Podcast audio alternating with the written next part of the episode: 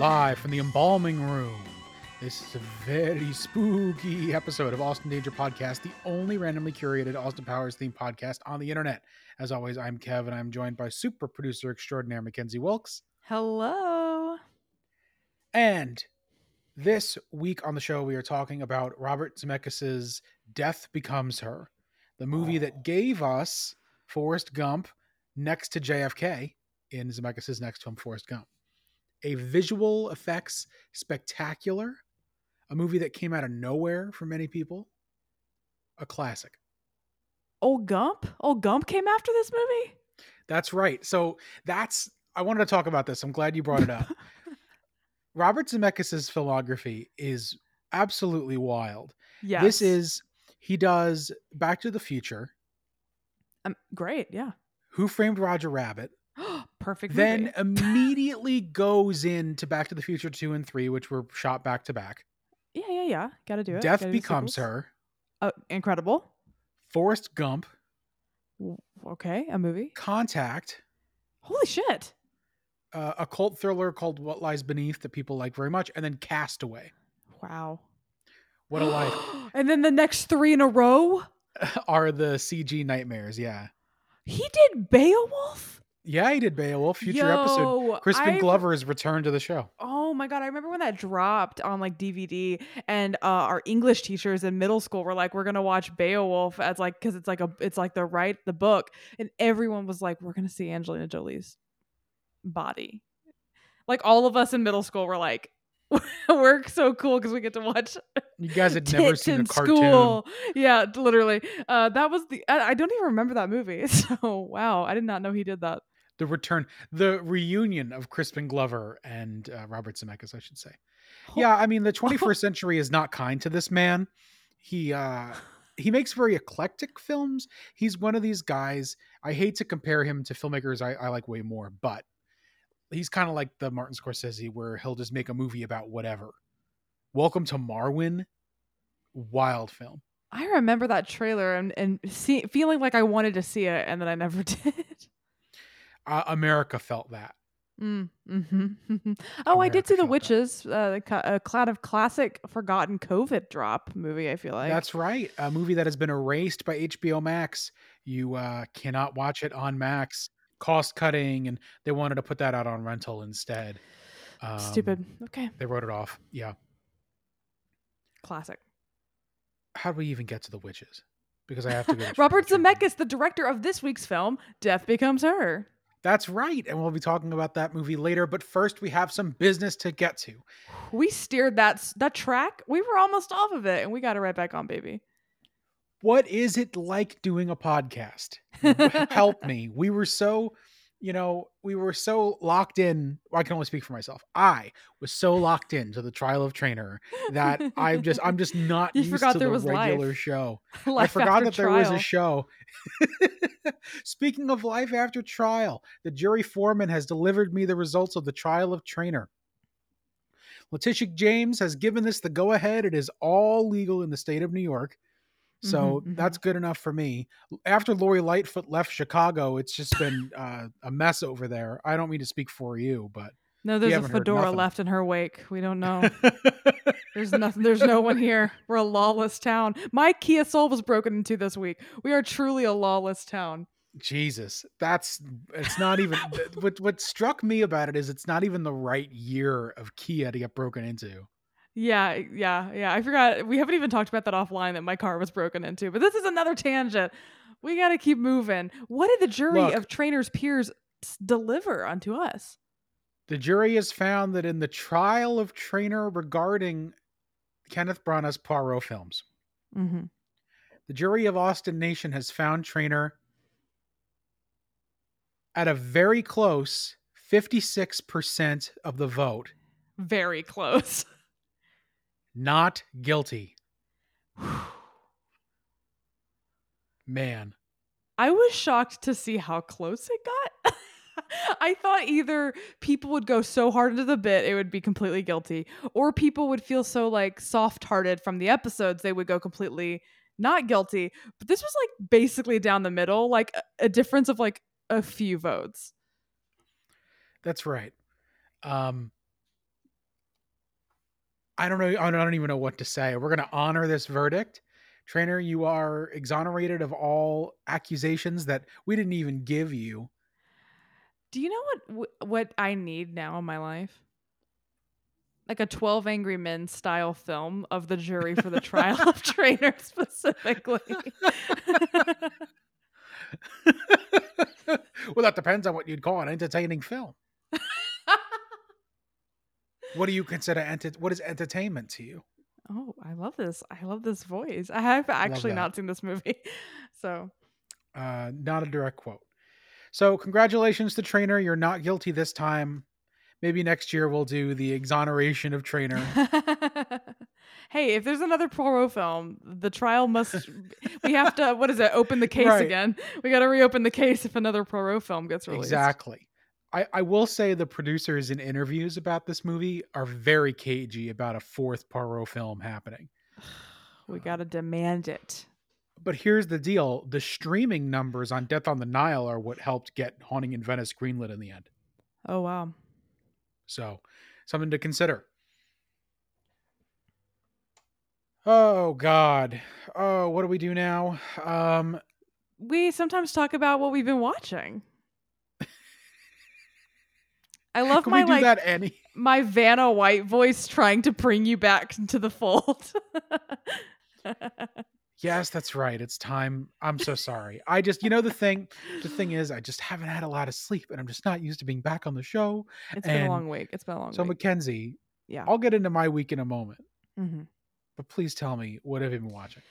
Oh my god, I've yeah, I've actually it seems like the groove is coming back. Maybe maybe Kenzo's yeah. getting her groove back because I watched like 10 movies in this month alone and we're on October 4th right now. So we're doing we're doing a lot. I don't know what to talk about. Um I've been chugging through the Pedro journey. Um, on a lot of films that feel like strange to discuss on this podcast, but I've written a lot of re- reviews. I've put a lot of thought and a lot of heart into, um, especially for the film Talk to Her, which I think is a very complicated Almodovar film, um, uh, as well as Me Up, Me Down, and Broken Embraces, The Skin I Live In, which I thought I would be like terrified by, and I honestly found it a little boring uh, compared to my normal Pedro fare that I enjoy. So yeah, I've been chugging through that Pedro journey. I'm hoping to see Strange Way of Life this weekend in theaters, mm. and really kind of feel like I'm putting a button on on this, or a la as you as you are for Marty, right? Putting your kind of stamp on the journey after you see him in theaters. So I know Strange Way of Life's is short, but they're pairing it with the Human Voice, which I've also not seen. So I'm hoping to knock those two out together. Um, but the one I need to tell you about is one that absolutely needs to be on the wheel and it is this shitty movie I watched called Vamps. Oh, 2012, yeah. directed by Amy Heckerling. I believe it is on. It has to be on the wheel. We should put it there because Kristen Johnston, who we all know and love as Ivana Humpalot and Austin Powers, Spy Who Shagged Me, is in this film doing a horrendous British accent for literally no reason at all. This is streaming on Showtime, and I I, I think after I watched Cassandro for Real Latinos, I was looking at Gael Garcia Bernal films and I was like, what can I see Gael in? And I saw this movie and I was so drawn to it because I go, what is this movie that Gael Garcia Bernal is in? And then I look at the rest of the cast and I see Alicia Silverstone. Okay, yeah. Krysten Ritter. All right, yeah. She was on TV at this time. Sigourney Weaver? Richard Lewis? Wallace Shawn Malcolm McDowell of A Clockwork Orange, and then it keeps Zak Orth, who I love, and like What a Hot American Summer, Kristen Johnston, and then Gael Garcia Bernal, Dan Stevens from the freaking Beauty and the Beast. He's in other things, but the Beauty and the Beast live action. Um, Downton Abbey's the, own. Downton Abbey's own. Justin Kirk, who I personally love, and Angels in America and Weeds. I was just like, what the fuck is this cast? And then I looked up and peeped Amy Heckerling, the director of Clueless, Fast Times at Ridgemont High, and a movie I think is cute, Loser from 2000, um, which she denies is a remake of The Apartment when it is one to one Billy Wilder's The Apartment. Uh, Amy Heckerling's on the ninth film of her career here with Vamps, and it is the last film of her career. Quite literally, this is the last movie she's made. And I'm not shocked because it looks like a web series in its tone, it's amateurish, like 18 year old wrote it writing, and it's hilariously horrendous CGI. Kev, there is a moment, if you ever watch this film, there is a moment of CGI that Sigourney Weaver is involved in at the tail end of this film that will absolutely make your head skyrocket off of your shoulders. It is the funniest thing I've ever seen in my life. What I'm saying is, I don't want to ramble too long, but this movie is really, really bad, but I had a hilariously awesome time watching it. And if you decide to watch it just to get high and have a good time for yourself, um it'll just it's just delightful how deep this cast is in terms of like really great actors and then how bad the movie is in return so weirdly i had a great time with it and i hope we get it on the wheel one day i know that's a lot of my thoughts right there but i hope we get it on the wheel so it can be like a classic like love to hate it kind of thing Here's the thing. Kristen Johnston, let's be real, doing a lot of heavy lifting on the link side. yes But hey, Frank Gaeta in the sound department of International Man of Mystery, he'll bring us there too. There and we go. 20th Century Women and The Descendants, a movie I do not like very much. whoa that guy is So it's going to be we go. exciting. it's it's like it's to me it was like so bad but like deeply entertaining and so much fun to watch so i don't it's it, it rides that perfect middle to me of, of what i want in a movie that like gives me that so yeah i loved it i watched that in the middle of a bunch of pedro movies so uh kev what did you watch this week Where to even begin? I guess I'll talk about. I'm at the New York Film Festival a bunch over the next couple weeks. This is like my first year really getting into doing it. yeah and it's really exhausting. it's a lot of fun, but very exhausting. I saw Hayao Miyazaki's The Boy and the Heron, which really should be called its original name, How Do You Live? Because that's like what the movie is about. And they call that out by name. There's a name drop in the movie that's very important. And uh, Boy and the Heron is a little simple for what it actually is. And that's all I can say. Hmm. It should be a surprise. It's wonderful. It's wonderful. I definitely dislike the name change, especially because the name, the original name, had an English translation. So I was like, "What are we doing here, guys?" Tell me about it. And then I went to the big fancy, not the, I went to like the sloppy seconds gala opening of Maestro Oh, for amazing! all the jerks who couldn't get into the the six o'clock show. And um, it was a very exciting time to watch the movie. I need to see it again. Mm. It sounds like a hedge. I don't really care. I I feel like the problem I'm having with that movie is that the whole way it's Bradley Cooper's second film. It's his biopic of Leonard Bernstein and his relationship with music, and he also plays Bernstein as well with uh, a nose on. Mhm. That was a choice that was made that I don't think makes a difference. But anyway, enough about that. I, it's not, I'm not the authority on the nose. Yes, I understand.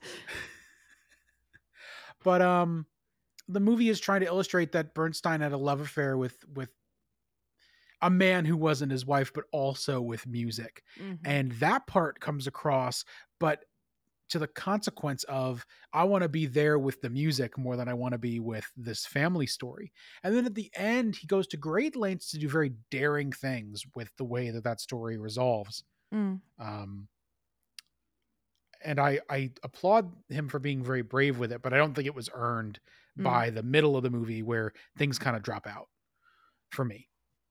Did you like A Star Is Born? Yes, Same. I thought A Star Is Born was amazing. It is. It's it's way better than I thought it was going to be. Like it surpassed two and a half years of me being like, "There's no way I'm going to like love love it." You know, I thought it was really. I haven't watched it since I watched it when it came out, and I came because I was a huge Gaga fan. uh, Sure. And uh, and yeah, I loved it. I loved it a ton. But I, I I need to revisit it. But I still, whenever I look at that Best Actor lineup, I I know it's a controversial Best Actor win with R- Rami Malek. I do really genuinely believe Bradley Cooper should have won Best Actor that year. He was really. I mean, he was a great director in A Star Is Born, but he was just a great performance in that movie. Wasn't that the Green Book year? I I think so because it was the year Rami Malek won Best Actor. I think it was like him and yeah, maybe I forget. What are we all doing with but- our lives that that that happened? I have no fucking idea. I think uh, Carey Mulligan's phenomenal. Bradley Cooper, I think, does a. I don't know enough about Bernstein, the guy, to say Mm. if he did a great job. I think the performance is well done and was worth it. And the kids seem to think it was. So Who am I? I don't know. The kids were happy. Everybody but Bradley Cooper came back for us 9 p.m. schmucks. It was actually at 9:45, so I was out at like I was like stumbling out into Lincoln Center at like 12:30. Oh no. Um, but yeah, it was fun. I mean, I liked it. I think I'll like it more taking it all in again. Mm. But if you can see it in a movie theater, the better sound system, the better. I don't know how good Netflix is going to be about that for this film. So, just saying, if you can get to a place like the Paris here in New York, I highly recommend it. Um, I also I think we have just enough time for me to give my weekly plug. If you are not watching Apple TV Plus's hit drama The Morning Show, then you are missing out on one of the great genre throwbacks, one of the great unhinged like breakdown in the writer's room and it shows up on the show situations ever. A show that, that never really knows what exactly it's about. So it's just pivoting to the next thing. And in that way is one of the great depictions of journalism in the 21st century, in my opinion. oh my Um, god. It is so over the top, so crazy. I've made a conscious effort not to use that adjective on this show and in my life. But this show, it's the only way I could describe it. It is the most extreme all the time.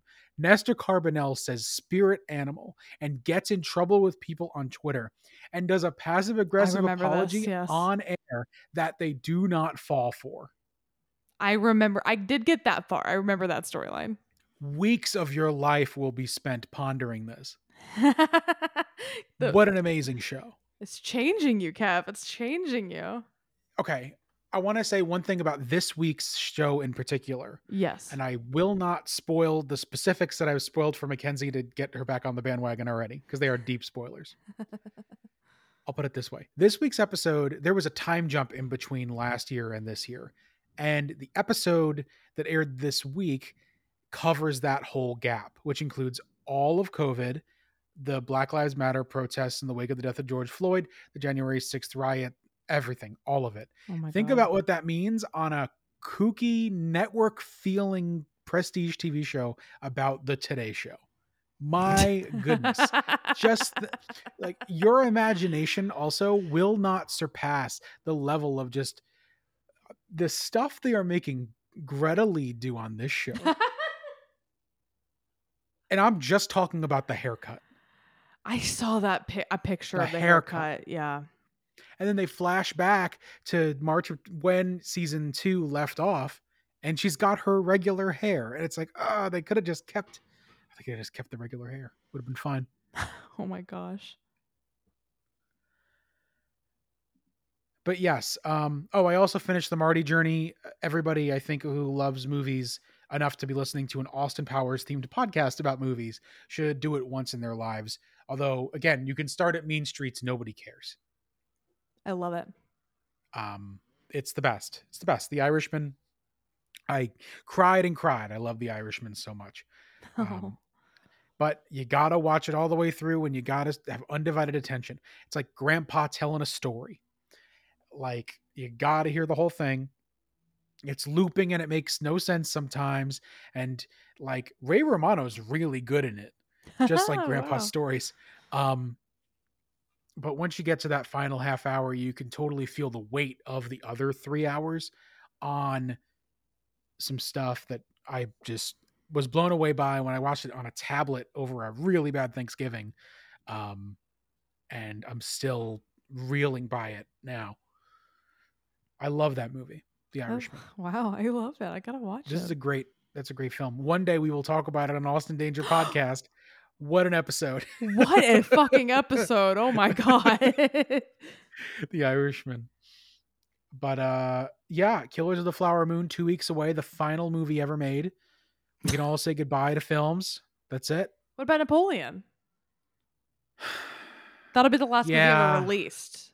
Killers Yes, is last made, and Napoleon is last There we released. go. Yeah. This is why this is why we're a team. this is why. We're perfect. Yes. So Napoleon was the last film ever made.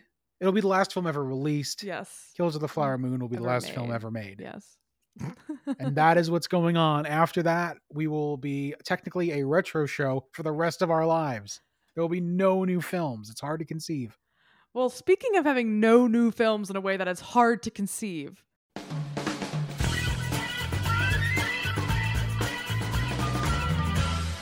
Whoop-de News. What does it all mean, Basil? McKenzie, as you may be aware, a couple weeks ago, Taylor Swift oh and. AMC Theaters announced they'll be releasing a concert film of the Eras Tour yeah. that uh, swept through the nation and terrorized Ticketmaster servers all summer as they nickled and dimed everyone as usual. yes. Um, we're not Swifties, right? No. But I think we know a great business move when we see it. The writer's strike, you know, people were worried movies might get delayed. There was a window. Taylor took it. The Eras movie is coming out in theaters. I saw the trailer. I was hype. I have to be real. I'm not gonna go. Excuse me. I'm not gonna go, but I'll watch this movie. You're being changed. Oh no. I'll hear these songs. I I snuck into Talking Heads for an hour because AMC Plus is or AM whatever is AMC Stubs Mhm. is the greatest system of all time. I got to watch like most of the Talking Heads movie for free just because I had an hour to kill and I was in the area. Hell yeah. But um I mentioned this because not to be outdone, the star of Austin Powers and Goldmember oh Beyonce yes. will okay. also be releasing her concert film in December in AMC theaters starting December 1st. now that I will be going to. Yeah. Oh yeah. I don't give a shit about Taylor Swift, but Beyonce, I will show up for. her. No kidding. It's just funny that it's a fad. I hope that someone gets it. a camera in to capture that U2 Achtung baby dome while I'm pandering to Slim all hour. I like genuinely think that th- media will be enriched if we start getting better about getting live performance. Eh, to- Like I know that part of live performance is being there for it, but if you can't, you should have the second the next best thing, which is watching it live. I love concert films. I love National Theater Live, which films all of its theatrical productions beautifully and makes them available. And then you can watch such incredible theater filmed beautifully. And and sure it'd be different if you were there, but you still get to experience it. I wish like Broadway productions and and yeah, maybe the the dome, whatever, like other live production places would would get more in the habit of releasing streaming for their stuff. I feel like there's such a hungry audience for that. And I say this like as a theater adjacent person. There is there are people on Broadway tonight as we are talking right now downtown who could be some of the most famous people on earth if they were given a wider platform. Like I think of Shrek the musical, which I know is like a joke and we will do it one day. I love that and I love the way it's filmed. And like I know people watch that every day. Like I- I just I don't know why yeah, I just don't know why they don't get it. I mean, man. It's a rights thing. I think the unions it's tough Mm. and the expense of actually doing it is it's pretty tough. Yeah. Well, I wish. Well, Billy Crystal's Mr. Saturday Night Did it get filmed? is I think yeah, that got filmed. Oh, you bet your ass it got filmed. $200 rear mezzanine seats for Oh that. Could you God. believe? Indecent, which is one of the most beautiful plays in the entire universe, has a great filmed version as well if you can find it. Like there's some out there that are just lovely. amazing. Indecent's like one of my favorite plays in the universe. And the Angels in America at National Theater Live with Andrew Garfield and uh oh my god, Nathan Lane. We could do it on the ADP legend Nathan Lane. Oh Yeah, I know. Kev, I've- we gotta do it with Rachel one day. We'll discuss. I, I just had an idea and we'll discuss. yeah. Um, but yeah, like amazing. There's some amazing theater out there if you can if you can watch it. We got totally I got totally away from Beyonce. I'm so sorry. I keep pulling us off the tracks. That's the only piece of Austin news I had, so that's great. Well, hey, I think that's I mean that's fine by me. I love that. Well, speaking of other kind of spectacles and amazing things that you can watch at home, we have a really fun movie to talk about.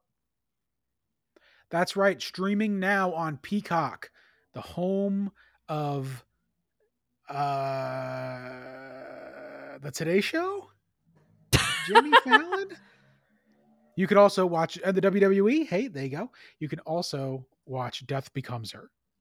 All right, Kev, bring us into the world of this Robert Zemeckis picture.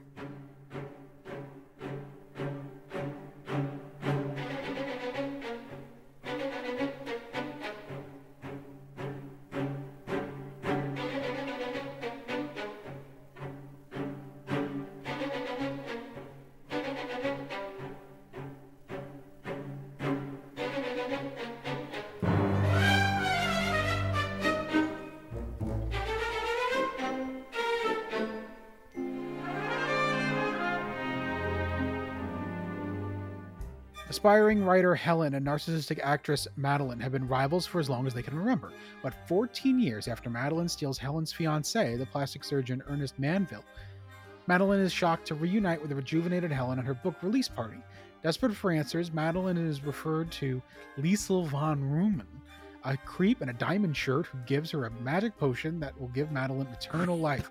But she is too late. Helen has seduced Ernest and they conspire to kill Madeline, but Madeline can't die. So she's like at a 45 degree angle off the stairs. Off she goes. Her head spins around, but she is alive. Technically. Because she cannot die. From then on, it's an all out war for Ernest that culminates with a final battle at Lisle's home. A deal is offered.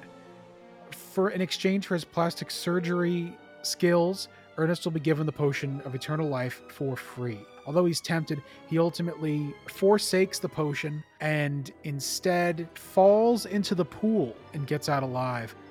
37 years later, Madeline and Helen, who have been stuck together, attend his funeral, where he's eulogized as having lived an incredible life.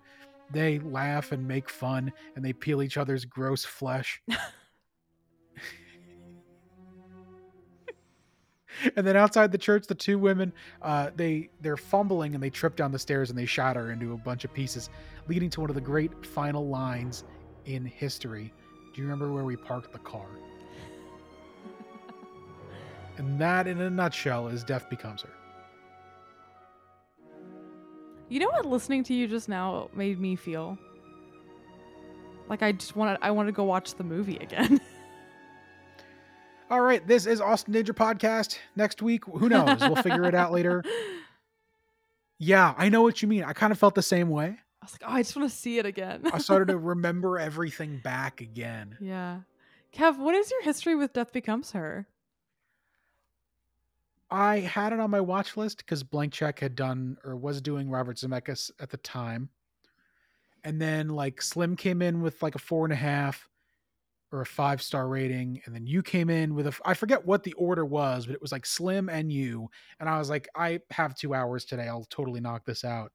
And I was hooked from second one Yes. because it's a Broadway musical. And that's who I am. Yeah, I mean, for me, like I've been aware of this movie for a very, very long time, and not to like pull the gay card, but like gay people love this movie. This is one of those movies that is like it's the high camp, it's the like fact that like Madeline and Helen kind of read as drag queens, but also like they're in love with each other. You know what I mean? Like it, Right. it appeals to all spectrums of queer people. Uh, and the camp levels are just too immense and fantastic and pr- uh, just completely perfect. So I've always known that queer people love this movie. Um, I've seen many a drag queen like BenDeLaCreme and Jinkx Monsoon reference it in like photo shoots and live shows. And it's just a thing you're aware of. And I always wanted to watch it. And then I think last year I was looking at my review, the review you, you read last week. I don't recall what you know made me put it on, but I did, and yeah, immediately was like, "Oh, this is just literally the best thing in the whole world." Like it, it, it was one of those movies that I think you and I both felt like you just it hits you, and you're like, "Oh, this was made for me." This is, yeah, absolutely. So like, yeah, I also immediately loved this movie. Uh, the moment I laid eyes on it. The first thing I want to talk about is kind of out of left field. okay. but it's returning from an earlier episode this year. You may know what I'm talking about. I'm talking about not not a, a little bit underrated, I think, in this movie is Bruce Willis Mm. returning from our Sixth Sense episode, where I said that that performance is probably the best of his career, and I I'm not so sure. I feel like this is a, a really strong contender. He's very underrated. I found in my, our circles for this performance. Yeah, I mean, we talked about it on Sixth Sense. He is, I think, just one of the greatest movie stars we've ever had because of how uh, malleable I think as an actor he is, and how he always tends to really feel like he's that kind of actor that everyone can enjoy because he he just kind of has such crossover appeal and is just so talented. And there's just something special about Bruce Willis. And uh, yeah, I think he's sometimes more versatile than people like to remember because this is so out of left field. I don't know how much weird stuff like this he did in his career, but this feels so unique for what I at least think of him as doing. You know, I think of things like Die Hard and Armageddon and and and, and films like that of that era, or like legal dramas or you know dramas like The Sixth Sense. So this just feels so unique and special, and he's amazing in it. Yeah, he's great. It kind of reminded me of Moonlighting, which he was on in the 80s, which yes. was more of a more of a funnier show. And he is, I agree, he's a more flexible actor than people give him credit for. I think somewhere in the early 2000s, he got stuck in a pocket. Mm. Although he's quite good in Moonrise Kingdom. Yes. Yeah, yeah. Pl- kind of throwing back to this type. I mean, the whole cast is really just crazy because eh, eh, we we got to talk about Goldie and Meryl. And I love sure, them both. We'll I love them both. Goldie is like in in the pocket, right? Like this is Goldie's kind of thing, this kind of sex appeal with comedy thing. That's Goldie. But for me, Meryl on the same boat as kind of Bruce Willis. I don't think people think of this film when they think of like greatest Meryl Streep performances, and they should. this is genuinely, I think, one of her best performances. I've seen like a lot of Meryl Streep films and a lot of Meryl Streep performances. And I really genuinely think this is one of, if not possibly her best performance. I'm wondering out loud, is this her first appearance on the show? Can't be. Can't be, right? I think it might be. She was Thing Two in Cat in the Hat, right? Yeah. what are we doing? Stuck on You. That's a that's a great Meryl Streep and Cher. I loved that movie that's when I was a kid. Yeah maybe one day. Meryl Streep doing a Bonnie and Clyde musical at the end of that film. Um, before the actual Broadway one was around. Um, yeah, no, I just I love them both in this film, but Meryl in particular is I think so amazing. The way she she's giving a like comedy masterclass in this film to me, especially that sequence, that first sequence with Isabella Rossellini, who we should also talk about. That first sequence, there though every line, the what are you nuts? Now a warning? Like the amount of face acting and how high and low she gets in the same sentence like she is a living cartoon character but it feels so biting and real. Eh, yeah her line deliveries are so funny her facial expressions are so expressive and and hilarious like she's just so funny in this movie it's unreal. What did you say I called you cheap, Madeline, because that's what I think of you. Who do you think you're, you're talking cheap, to? Tacky little tramp who every week becomes less and less Who do like you the woman that I married are? and more and more you're like a broad. Nothing, yes, you Ernest. are broad. You are nothing. That's what I called you. You're a tragic, you're boozy, flaccid clown. Watch That's it, Madeline. Flaccid. That's what you say, Madeline. Flaccid. Watch what you say, Madeline. I don't have to take this anymore. I don't have to take this any longer. Oh, yeah, you'll take it. You'll take everything I have to give. You always have. You're not even a man anymore, and I need a man. A real man, not some drunken, broken down, flaccid undertaker who is just as dead below the waist as his clients are. hey, I might have more fun with one of your clients. At least I'd know I'd be getting something stiff in there. Yeah.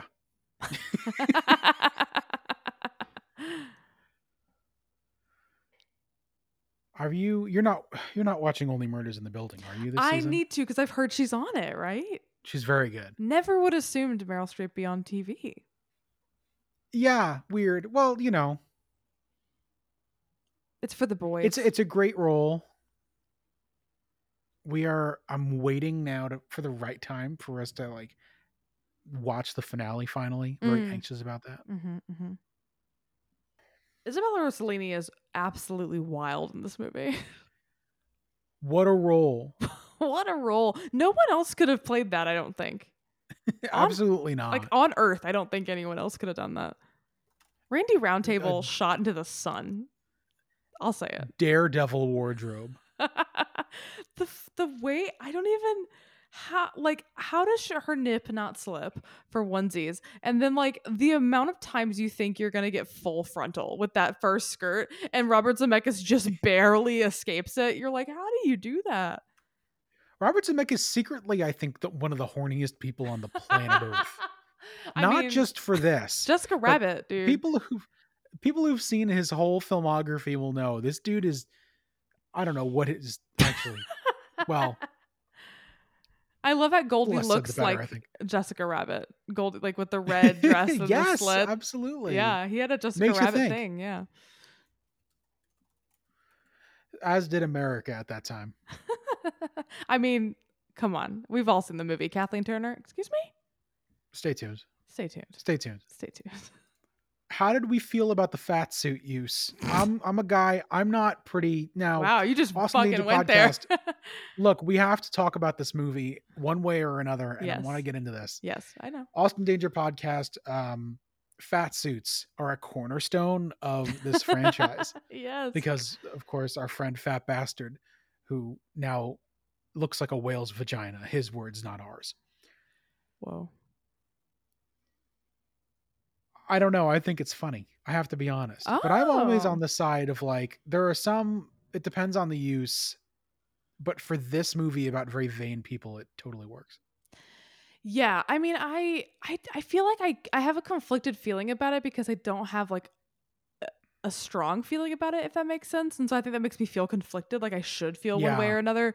Um, because when I see it, I'm like, oh, that's unfortunate. Like, you know, I struggle with my weight. I feel weird about it, and like, I'm like, ah, that sucks. That that's like, you know, it for a film like this at the time it came out, that's the worst thing that can happen to a person. Um, but then by the time it's over, I kind of forget about it. Like it's it's always a much shorter part of the movie than I think it is in my brain because it's like a cumulative like two and a half, three minutes. And then like yeah, true. and then like once you're in the shit, like once I was telling Rachel when he choked Meryl out before he pushes her down the stairs, I said, It's about to get crazy. And Rachel turned to me and said, About to? It's not already been crazy. Like I feel like when you get to from the push down the stairs to the end, it is like I'm not thinking of or, or care about that fat suit. You know what I mean? I get it. I get it. I just thought it was worth discussing. No, I know, think again, it is. I think it's probably the the This is this is the the home of the fat suit practically at this yes. point. I think that it is the main criticism people can still like uh actively levy at it. Uh, Not that you can't criticize this movie, but you know it's it's the one very valid critique I feel like of the film is the fat suit usage. So I think it's important to mention because I just feel like it comes up a lot. But the other effects in this film are stunning and absolutely bonkers to me. Yeah, the blank check guys were saying this is the first movie with CG skin, which Mm. kind of shows. But like, there's so much of this great. Just before CG happened, they had just gotten green screen perfect. Mm. It still has a weird feel around it, and we've seen that a couple times this year. I think Hook has a few shots. Mm. Well, Hook has the Julia Roberts uh, Tinkerbell, Yes. which again, kind of similar to some of these, are almost there. Mm-hmm.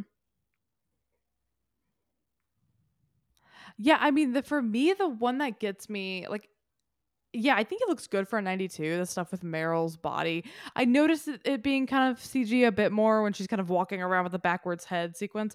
But the hole in Goldie is what blows my mind every time. Yeah, Like eh, when the shot, one of the greatest shots in cinema, I'll say it, when she stands up and the water is pouring out of both sides of her, and then her body turns and Meryl and Bruce are framed in the center.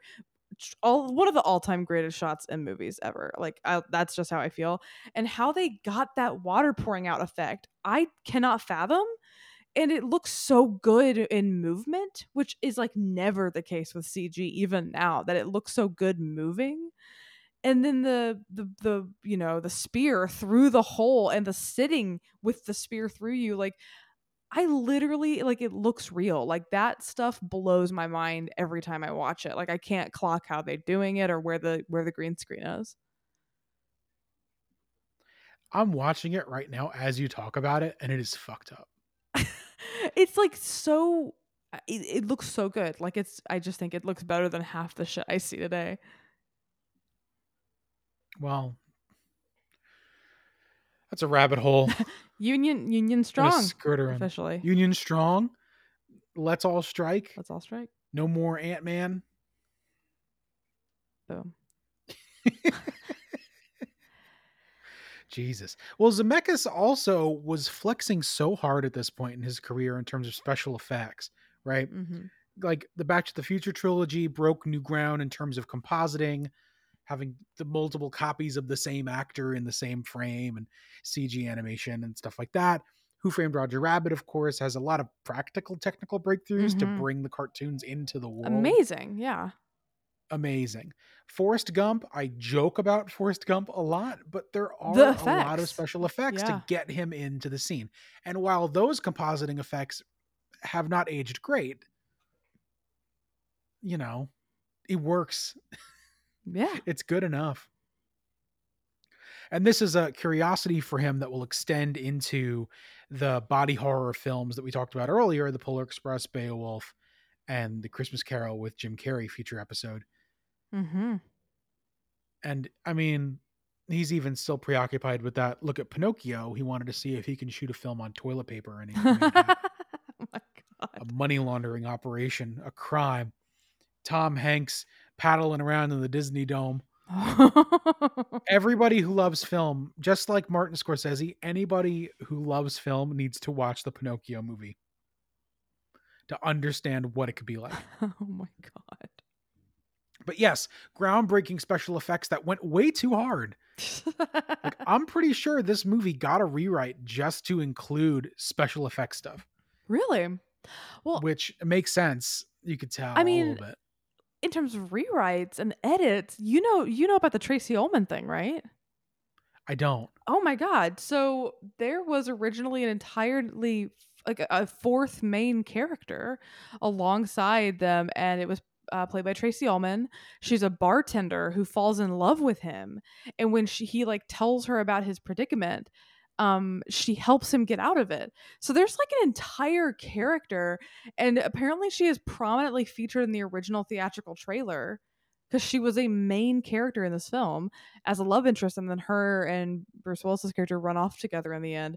Uh, and they've completely eliminated that, and I I don't see any trace of it. Like it's genuinely great editing, Wow. but like ha- I would love to see a cut with it. Like I'm curious what it would change. Like I have no idea where they would add more movie, but I I would love to see a cut of it if it exists because I I'm curious. Like it's so what I'm saying is I think it seems like this movie was going through a lot of changes. Like I was reading all these different endings they were throwing around. Like it seems like this movie was in flux all the way to the editing stage of completely removing a character. That's messed up. Yeah. Could you imagine being Tracey Ullman? Yeah, right. You're like a main character in this movie, and then you're complete. You're easily completely erased. Ay, ay. That's that's fascinating. And the movie is, as a result, very so tightly focused. Mm-hmm. And so it's so easygoing. It's so easy to watch. You just vibe to it. It's amazing vibes film. Like it was hard to take notes on because once it the, the gas goes to 100 you know what i mean it's just kind of you're flying to the end it's so well paced it's so entertaining to watch like god when's the last time like you've been entertained this much by a movie it's so fun to watch Look at me, Ernest. Just look at me. I'm soaking wet. And there seems to be something wrong with your, uh, blouse.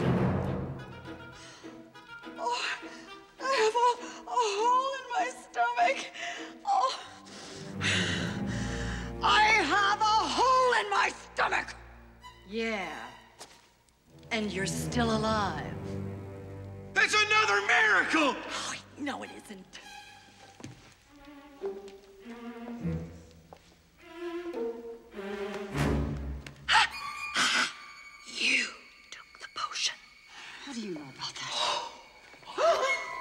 You took the potion too. Well, I hardly needed it. So that's why you look the way you do. And you are dead. When did you take it anyway? October 26, 1985, way before you. What are you two talking about? The potion. What potion? How much did you have? Everything I had, and that was cheap. You took a potion? Beauty book my butt. Wait a second. Free weights, exercise. I don't think this is a miracle at all. You're a fraud, Helen. You're a walking lie, and I can see right through you.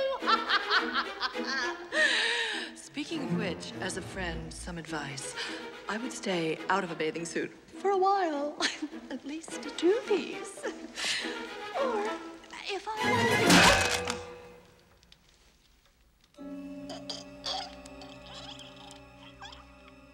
I'm trying to think. Sorry, I was caught trying to think if this year there was a movie quite like this. Maybe stop making sense but that's also a re-release Stop making sense. Yeah, from 1984. Although I would say that one comes close. Mhm. That one comes close. Entertainment fun division, let's say. Mhm, mhm. Only because I know Killers of the Flower Moon is going to scratch that itch, but that movie is not very funny. I don't know. We'll figure it out. We'll figure it out. What else you got, McKenzie? I don't have a lot of like big talking points. I have a lot of popcorn.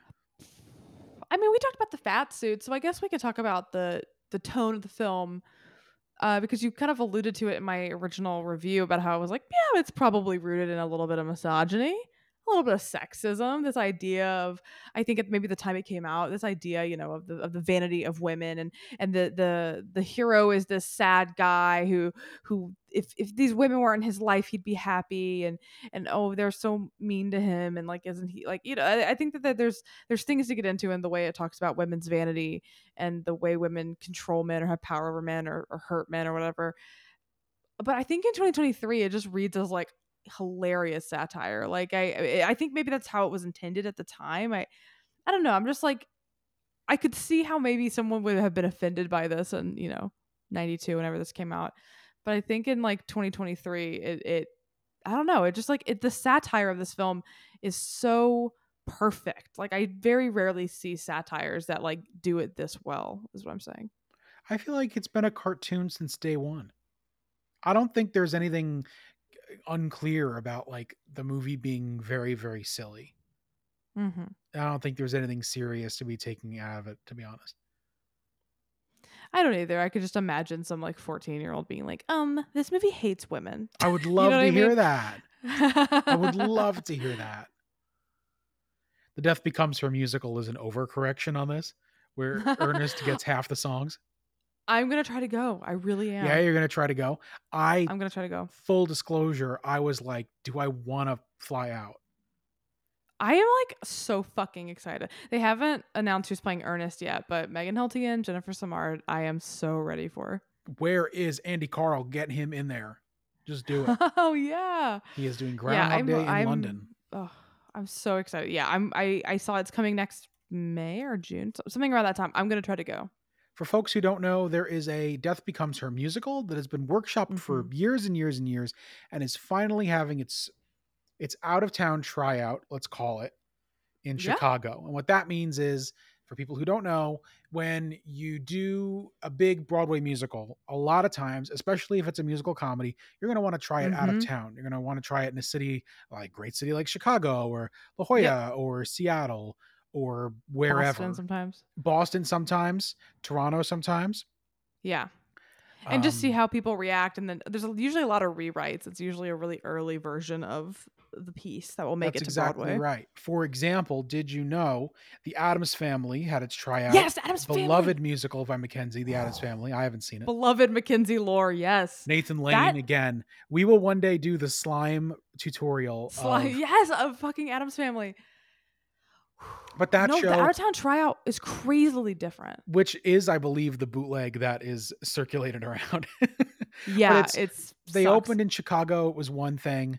And then it opened in New York, a different thing. And then it toured and Mhm. returned to Chicago. completely different a thing. third different, reportedly way better thing.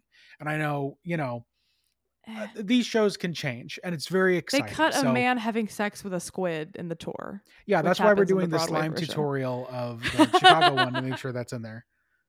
We need the, the the weird squid sex for some reason in the Addams Family musical. When it toured and it, I was annoying as hell, my friend went with me and I was pointing out every single difference from the Broadway version like an asshole.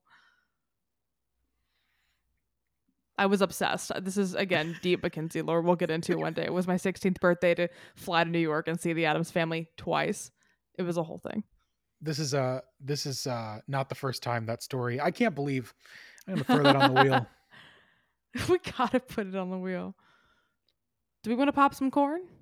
I think we want to pop some corn. I think it's about time. I think this is one of those movies also where we've now talked about the big sweeping things. Mm-hmm. And now it is time to get into the nitty gritty, the quotes, the goofy stuff. A lot of my notes say LOL. Um, the robot boobs and butt on Meryl. oh, Hilarious. well, you know about the boobs, right? You know the the story There's about a the boob boobs? story. Yes. So they made like a hydraulic bra to push them up, but it wasn't working. So what how they get that effect is Meryl Streep's dresser has his hands pressed to her skin underneath her cleavage and w- and a man does them manually. Like a man holding onto Meryl with his hands raises her boobs individually. Uh and isn't that ins- I want to where could I be? Where was that job application? You know what I mean? I think that person was vetted by the government. I think I think once you Can get it once you get a certain level of fame, the government provides you with your stylists. Yes, yeah. So that is how they got that effect. Isn't that wild? That is hilarious. That is so weird. Well, it's a great gag, okay? It's a great gag. It's one of the best in the movie. Um another big one for me, McKenzie, have you ever the the opening of this film is an audience fleeing from the second act of the musical. Have you ever walked out of a play? Never. I I don't think I'd have the bravery to uh as someone who's been in plays and watched people walk out of them or watched people sit on their phones during a play. Um yeah, I I couldn't do that. I'm a I'm an actor. I have that empathy. I had a moment um, at Jimmy Buffett's Escape to Margaritaville, the musical at the Marriott Marquis. Theater. I won the Oh ticket God. lottery and I sat in the third row orchestra. The best seats I've ever had for a show, besides the great comet on stage, but that's a whole other thing. Like for a Mhm, regular show, these are the best seats I've ever had in my life. And uh, let me tell you, folks, and we've said this before recently on this show, actually. I think in our Haunting in Venice episode, we touched on this Mm, those people are real and they're there Mhm. and they can see you yeah. and they weren't going to let me leave Can I say Death Becomes Her is like the perfect Venn diagram for you and me. yeah Like the with the campiness, the performances, the actors, and the the Broadway aspect, which I feel like is such a huge part of ADP in a way that is so fun. But like this movie is so peak you and me as people together, I think, in a way that I oh, love. oh absolutely big campy and this Broadway gags. opening. Oh my god. the broadway opening i was like this is one of those moments and maestro has one too where i was just like oh my god you you see me like i felt so seen like so silly and then the chorus out of the 1989 oscars intro that i love so much so funny The disco transition that happens is so good. it's a great late 80s flop musical Fucking Tennessee Williams play. Yeah, true. Too true. Everything else of mine we've covered. All right. So McKenzie, please take it away. I love that hard cut to the wedding. Yes. I have no interest in Madeline and whatever, and then boom, he's getting married to her. Amazing hard cut. the the editing is very blunt in a really funny way in this film. Yes, the editing is amazing in this movie. Uh, and I also love the cinematography of this movie. I think it nails that campy horror energy uh, that is so great. And I wrote down, I saw a lot of really, I mean, there's just some bonkers angles and just visual choices generally. Um, but I did love this time I noticed Zemeckis using kind of a visual metaphor of mirrors. I noticed a lot, you know, this is a film about vain people and a, and a film about vanity and looks. And uh, I noticed this time a lot of moments where characters are taking lines to mirrors instead of people in terms of what we're seeing. These mirrors reflecting beauty, ref- reflecting these changes in the plastic surgeon's office, that mirror giving us a couple extra seconds of that grotesque looking blood thing. Uh, you know, I, I- I noticed mirrors being really cool, which I, I loved. I loved a good visual metaphor. Kev, how accurate is the line from Newark, for God's sakes?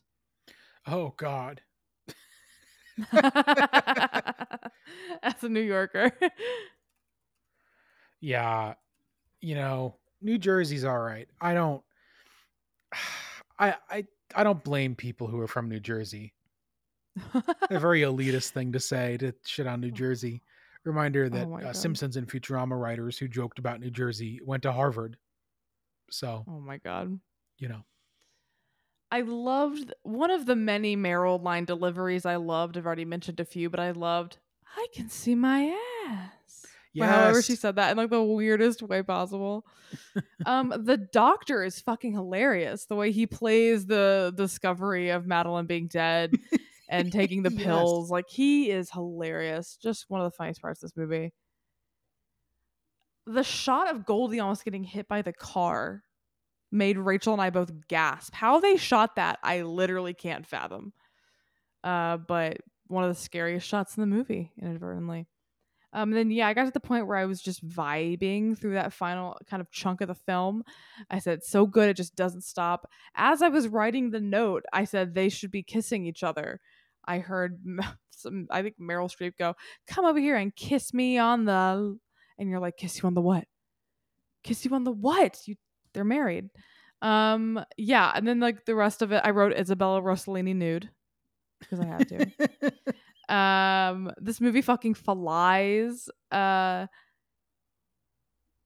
i loved the i did love the the kind of ending moments with ernest of where he kind of realizes that, that if life doesn't end then life has no meaning. If you're just living forever then there really is no purpose or, or, or reason to make yourself happy or to pursue things which i loved and obviously is kind of the point of the movie, you know, because he's the he ends up being the only one who thinks about other people. Like, you know, he's like, I, I'll grow old and they'll die. He's the only one that has that thought, and obviously it's kind of what makes him the good guy in the end. And I like his ending. I think I could have seen it where if he had a romantic subplot, that's would have been his kind of happy ending.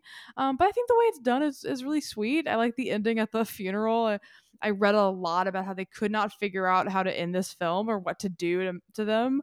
Um, one ending was supposed to be like a car wreck, and they just they're just skeletons or something. I it, it seemed very goofy.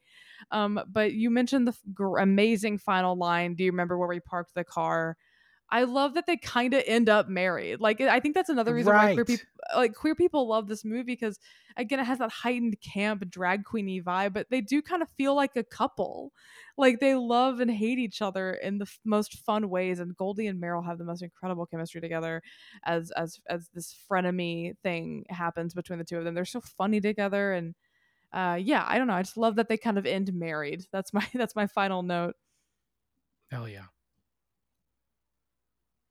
Is there any question? I don't think so. I mean, I posted my score. Same. 10 banger, baby. Yeah. I mean, you know, very easy down the middle 10 bang, I think. Yeah. This movie for freaking rips. I love this movie. Very anticlimactic, though. To... no, I just remembered I have to spin the wheel and I got all excited. Oh my god. oh, that's right. Yes, we have to do our little show and then you can spin the wheel. We have to do our little show. You ready? Yes. I love gold. Well, there's a total of five wins of 16 nominations here for Death Becomes Her. The winner of the Academy Award for Best Visual Effects, Ken Ralston, Doug Chiang, Douglas Smythe, and Tim Woodruff Jr. took home the Academy Award for Best Visual Effects. Which I mean, what a what a huge a huge leap in ways you wouldn't expect, even like reading the back of the tape. Mm-hmm. Meryl Streep was nominated for a Golden Globe for her performance, Best Actress in a Comedy or a Musical. Meryl lost the Golden Globe to Miranda Richardson for Enchanted April, a film I have never heard of. Uh, yeah, me neither. What the hell? Oh, directed by Harry Potter legend Mike Newell. Four English women after World War One who are unhappy with their lives.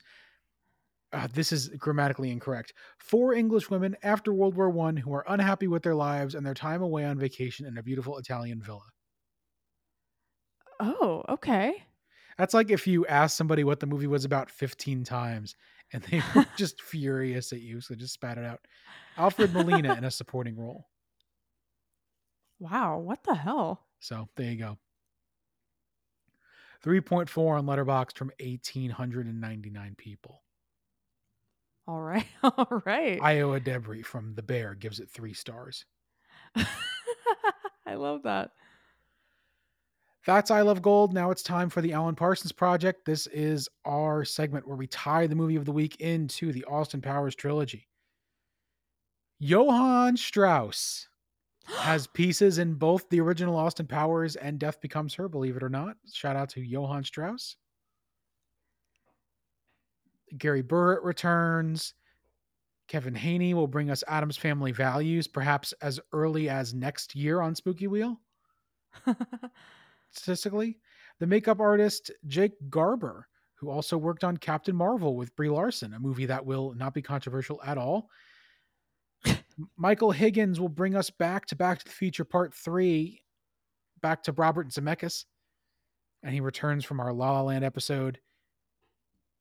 Finally, I want to highlight our sweet, sweet dear friend. She doesn't know it yet, but she's our friend. The flautist Louise Di Tullio, who appears. Louise, I knew film. it. I knew it. One day we will watch Real Steel, and we will watch Real Steel thanks to Louise Di Tullio. Makes you think. I love Louise. Makes you think. I hope she knows she's loved. I hope so too. We gotta.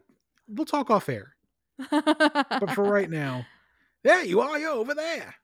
We have no use over there this week. I, I don't blame you. It was a big week to follow, a big act to follow with Silly's uh, incredible Good song. lord. We got to get it on Spotify. Um, but if you would like to send a voicemail about Spooky Wheel, about anything we've watched before, what we might be watching next week, then you can send us a letter or voicemail at austindangerpodcast at gmail.com and we will share it on the show. And speaking of next week,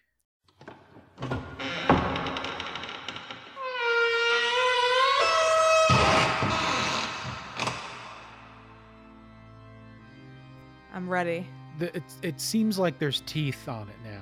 That's scary. There was not teeth when I put it in the box. There's, there's, yeah, I don't, there's, it seems to be growing. It's like pulsating. I feel like it is actively growing in a way This that makes me feel. Folks, if this is somehow your first episode of Austin Danger Podcast for the month of October of this year, our wheel has been cursed. And so as a result, McKenzie or myself will have to spin the spooky wheel to figure out what we're going to watch of an array of horror films. McKenzie is laughing. So now I'm nervous.